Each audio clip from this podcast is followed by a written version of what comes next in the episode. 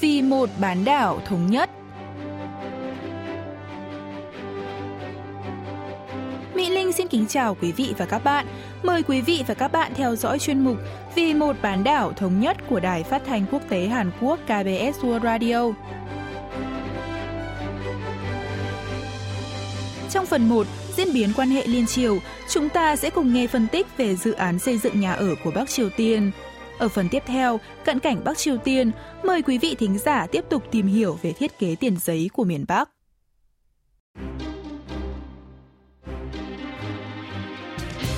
Tại Đại hội Đảng Lao động lần thứ tám diễn ra vào tháng một năm nay, Bắc Triều Tiên đã công bố kế hoạch phát triển kinh tế năm năm, trong đó có việc xây dựng năm mươi nghìn căn hộ ở thủ đô Bình Nhưỡng.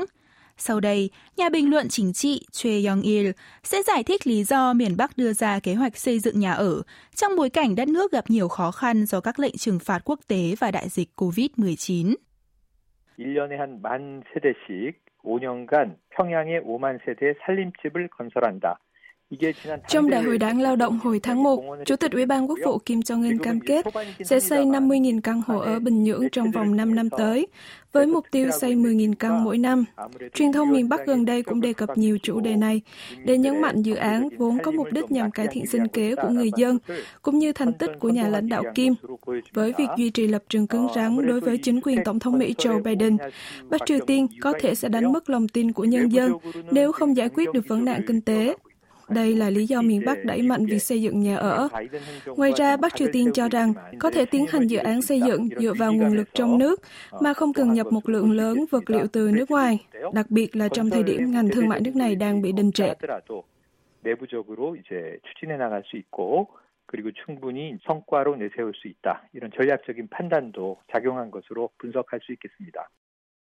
Kể từ khi Chủ tịch Kim Jong-un lên nắm quyền, một số khu phố mới đã mọc lên ở Bình Nhưỡng, trong đó có phố Changcheon, hoàn thành năm hai không một hai, đường Nhà khoa học tương lai năm hai không một năm và phố Lyomyeong năm hai không một bảy.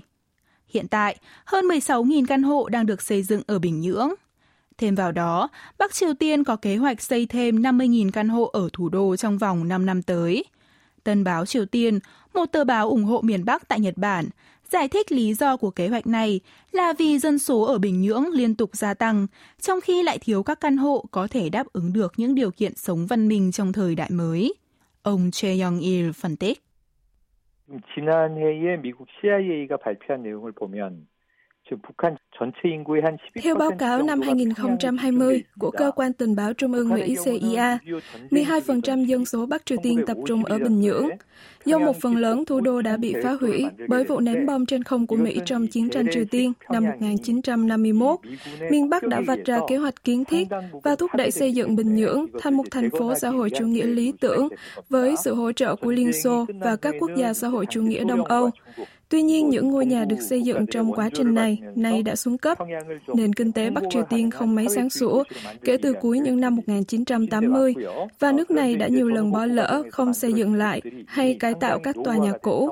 Khoảng mười năm trước, miền Bắc lên kế hoạch xây dựng một trăm nghìn căn hộ, nhưng đã không thực hiện được dự án. Vì vậy, tình trạng thiếu nhà ở tại Bình Nhưỡng đã trở thành một trong những vấn đề cấp bách mà nước này cần giải quyết.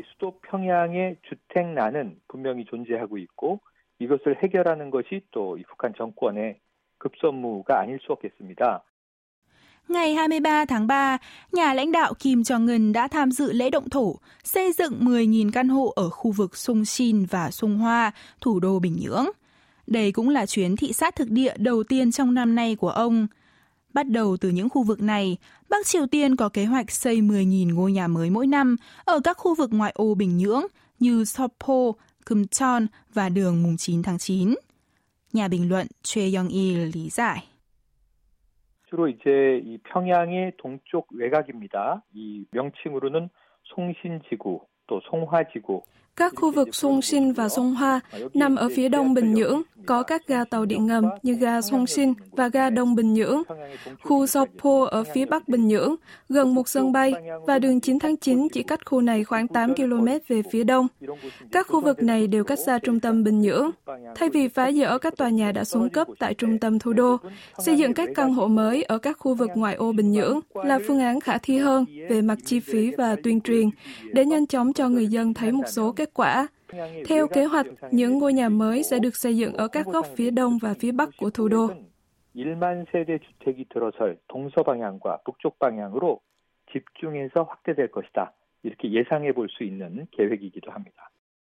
Ngoài kế hoạch xây mười nghìn căn hộ, Bắc Triều Tiên đã bắt đầu dự án xây dựng tám trăm căn hộ dạng bậc thang ven sông Bổ Thông ở trung tâm Bình Nhưỡng, vốn được coi là một khu phố giàu có, nơi tập trung nhiều cán bộ nội các và đảng.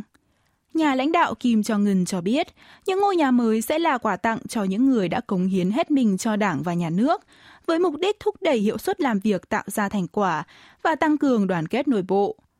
Tuy nhiên, nhiều người cho rằng chỉ hai mươi phần trăm trong số này sẽ được cấp cho những người có công trên, còn lại sẽ dành cho các quan chức cấp cao của đảng, tức những người thuộc tầng lớp quyền lực ở Bình Nhưỡng. Mặt khác, kế hoạch của miền Bắc là xây xong mười nghìn ngôi nhà vào cuối năm nay và xây thêm mười nghìn căn hộ khác trong năm sau. Do đó, truyền thông Bắc Triều Tiên đang khuyến khích các đơn vị thi công cạnh tranh để rút ngắn thời gian xây dựng và đẩy nhanh tiến độ. Được biết, dự án xây dựng này do quân đội phụ trách. Nhà bình luận Choe Yong-il phân tích. 결국은 특히 평양은 이제 상징적인 사회주의 계획 도시입니다. Để khẳng định Bình Nhưỡng là một thành phố xã hội chủ nghĩa được quy hoạch tốt, Bắc Triều Tiên đã huy động quân đội để xây dựng thủ đô nhanh chóng và hiệu quả.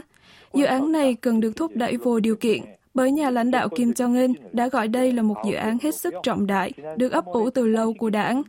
Trong lễ khởi công hồi tháng ba vừa qua, ông Kim đã trao cờ chỉ huy công trình cho Bộ trưởng Lực lượng Vũ trang Nhân dân Kim Jong Kwan, ngụ ý quân đội sẽ đảm nhận thực hiện trận chiến tốc độ trong dự án xây dựng này. Ở Bắc Triều Tiên, việc quân đội phụ trách công việc xây dựng là một điều bình thường và không thể tránh khỏi nếu muốn dự án hoàn thành nhanh chóng.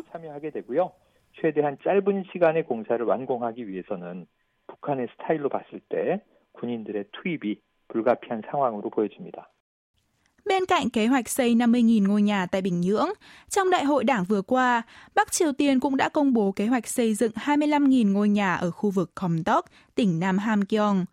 Cùng với đó, các tòa nhà cao tầng cũng đang được xây dựng tại thành phố Shinichu ở phía tây bắc giáp Trung Quốc. Có thể thấy, những ngôi nhà đang mọc lên ở nhiều vùng khác nhau trên khắp miền Bắc. Tuy nhiên, các kế hoạch xây dựng quy mô lớn, trong đó có Bệnh viện Tổng hợp Bình Nhưỡng và khu du lịch ven biển Kumcheon, Khai Ma, đang bị trì hoãn do khó khăn kinh tế. Vì vậy, nhiều ý kiến nghi ngờ liệu Bắc Triều Tiên có thể thực hiện suôn sẻ dự án xây dựng nhà ở mới hay không. Ông Choe Yong-il cho biết thêm. 우선 가장 큰 문제는 경제난입니다. Khủng hoảng kinh tế chính là vấn đề lớn nhất mà Bắc Triều Tiên đang phải đối mặt, ngay cả khi có thể huy động nhân lực nhờ quân đội và cung cấp vật liệu xây dựng trong nước, miền Bắc vẫn sẽ gặp khó khăn về tài chính. Trong bối cảnh nỗ lực phát triển vũ khí mới, Bắc Triều Tiên khó có thể thành công tiến hành trận chiến tốc độ trong xây dựng nhà ở dù đã huy động tất cả các nguồn lực sẵn có. Điều quan trọng lúc này là thời điểm Bắc Triều Tiên nối lại ngoại giao với thế giới bên ngoài để được dỡ bỏ các lệnh trừng phạt. Bình Nhưỡng có thể sẽ có động thái tiếp cận Washington trước và sau đó là Seoul. Vì vậy, cần chờ xem miền Bắc sẽ đề xuất đối thoại liên triều như thế nào.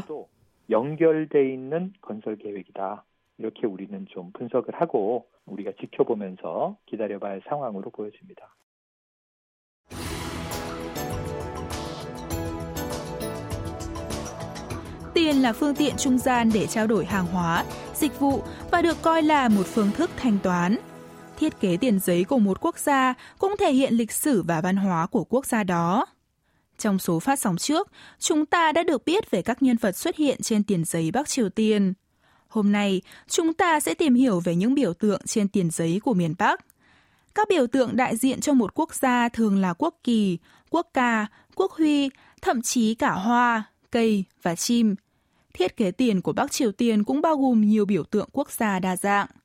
Đặc biệt, trong cuộc cải cách tiền tệ lần thứ hai vào năm một nghìn chín trăm năm mươi chín, Bình Nhưỡng bắt đầu in quốc huy liên tiền để thể hiện tính dân tộc. Sau đây, tiến sĩ Lee Ji-sun đến từ Viện Nghiên cứu Thống nhất Hàn Quốc sẽ giải thích về các biểu tượng trên tiền giấy miền Bắc. 국장을 전면화시킴으로써 국가로서의 자기 정체성을 굉장히 자신감 있게 표현하기 시작한. Biểu tượng quốc huy xuất hiện trên tiền giấy Bắc Triều Tiên từ năm một nghìn chín trăm năm mươi chín, được tạo ra vào năm một nghìn chín trăm bốn mươi tám. Biểu tượng này có hình bầu dục cùng một dải ribbon phía dưới với dòng chữ Cộng hòa Dân chủ Nhân dân Triều Tiên. Phía trên cùng của quốc huy là một ngôi sao năm cánh màu đỏ, tượng trưng cho cách mạng xã hội chủ nghĩa. Dưới ngôi sao là ngọn núi thiên Paektu, Bạch Đầu, cùng nhà máy thủy điện và một tháp thép, biểu tượng cho công nghiệp, và xung quanh là các cành lúa, tượng trưng cho nông nghiệp. Quốc hoa mộc lan của miền Bắc được in mờ để chống làm giả tiền. Các loài hoa khác cũng được khắc trên tiền xu trong cuộc cải cách tiền tệ năm hai nghìn không trăm lẻ chín, như hoa đỗ quyên tượng trưng cho Kim Jong Suk, người vợ đầu tiên của cố chủ tịch Kim Nhật Thành, cũng là mẹ cố chủ tịch Kim Jong Il. Hai bông hoa khác mang tên Kim Nhật Thành và Kim Jong Il cũng được dùng để tượng trưng cho các nhà lãnh đạo và gia tộc họ Kim.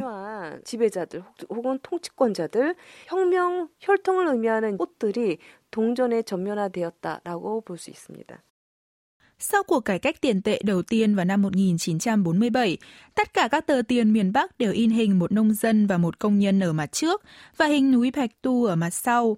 Ngọn núi này đã được dùng làm biểu tượng cho cố chủ tịch Kim Nhật Thành kể từ khi nhà thơ Bắc Triều Tiên Chu Ki-chon công bố bài thơ sử thi núi Paektu vào tháng tư năm một nghìn chín trăm bốn mươi bảy để ca ngợi các hoạt động du kích của cố lãnh đạo Kim. Bà Lee Ji-sun phân tích.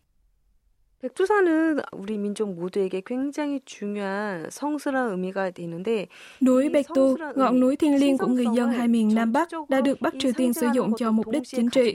Sau khi bán đảo Hàn Quốc được giải phóng khỏi ách thống trị của thực dân Nhật Bản, cố chủ tịch Kim Nhật Thành đã sử dụng ý nghĩa tượng trưng của ngọn núi để hợp pháp hóa chế độ khi lên nắm quyền tại miền Bắc.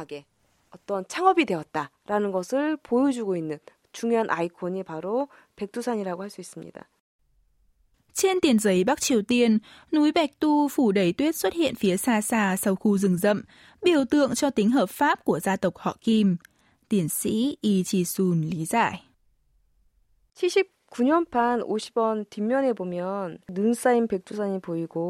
Hình ảnh núi Paektu phủ đầy tuyết và hồ Samji được in trên mặt sau của tờ năm mươi won phiên bản năm một nghìn chín trăm bảy mươi chín. Samji có nghĩa là ba cái ao, tượng trưng cho ông Kim Nhật Thành, bà Kim Jong Suk và ông Kim Jong Il. Bình Nhưỡng tuyên bố cố chủ tịch Kim Jong Il được sinh ra trong một trại bí mật trên núi, nơi mẹ ông là đệ nhất phu nhân Kim Jong Suk đã hoạt động với tư cách một nhà cách mạng kháng Nhật. Tờ một nghìn won phiên bản năm hai nghìn không trăm lẻ chín có mặt trước in nơi sinh của bà Kim Jong Suk là thành phố Hweryong, tỉnh Bắc Hamgyong. Mặt sau là hồ Samji và tấm biển giới thiệu ông Kim Nhật Thành đã đến thăm nơi này.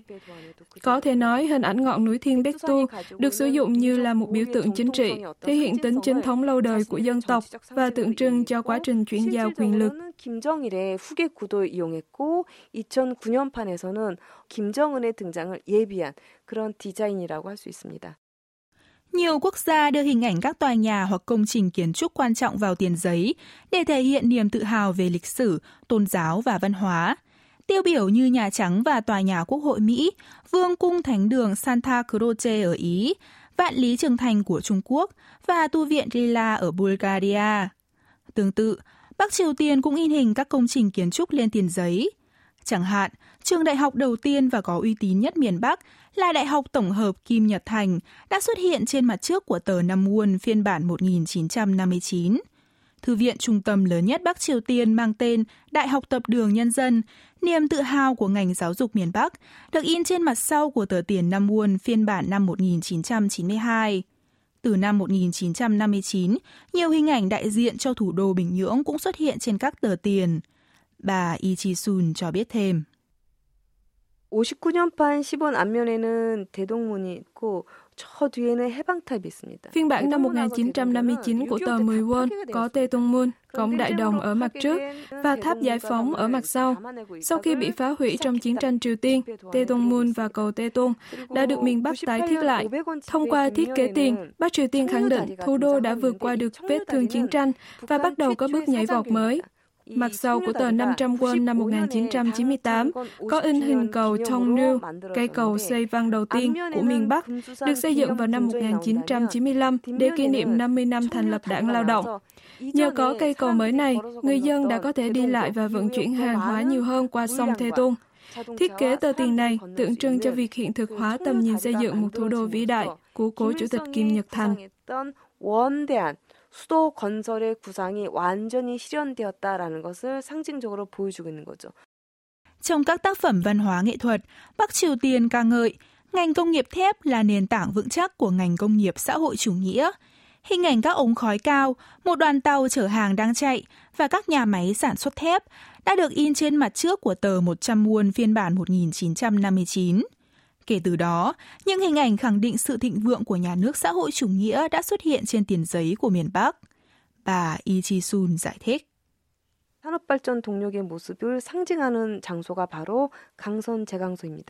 Nhà máy thép Gangson vốn tượng trưng cho sự phát triển công nghiệp của Bắc Triều Tiên xuất hiện trên tờ tiền giấy phiên bản năm một nghìn chín trăm bảy mươi chín, phản ánh chiến lược phát triển tập trung vào ngành thép. Trên tờ mười won phát hành vào năm một nghìn chín trăm chín mươi hai có in cửa đập biển Tây, cửa đập thủy điện lớn nhất cả nước, thể hiện sự coi trọng của miền Bắc với ngành thủy điện. Hình ảnh nhà máy điện thanh niên Songsin số một hoàn thành vào năm hai nghìn không trăm lẻ tám xuất hiện trên tờ tiền năm won của năm hai nghìn không trăm lẻ chín, cho thấy Bình Nhưỡng cam kết độc lập trong sản xuất điện và vận hành các cơ sở công nghiệp, thể hiện thắng lợi của hệ thống xã hội chủ nghĩa với công cuộc phát triển kinh tế. Các biểu tượng trên tiền giấy là một công cụ quan trọng để duy trì chế độ. 경제적 발전이고 자신들의 체제를 유지하는 굉장히 중요한 상징적인 의미가 있다라고 볼 수 있습니다.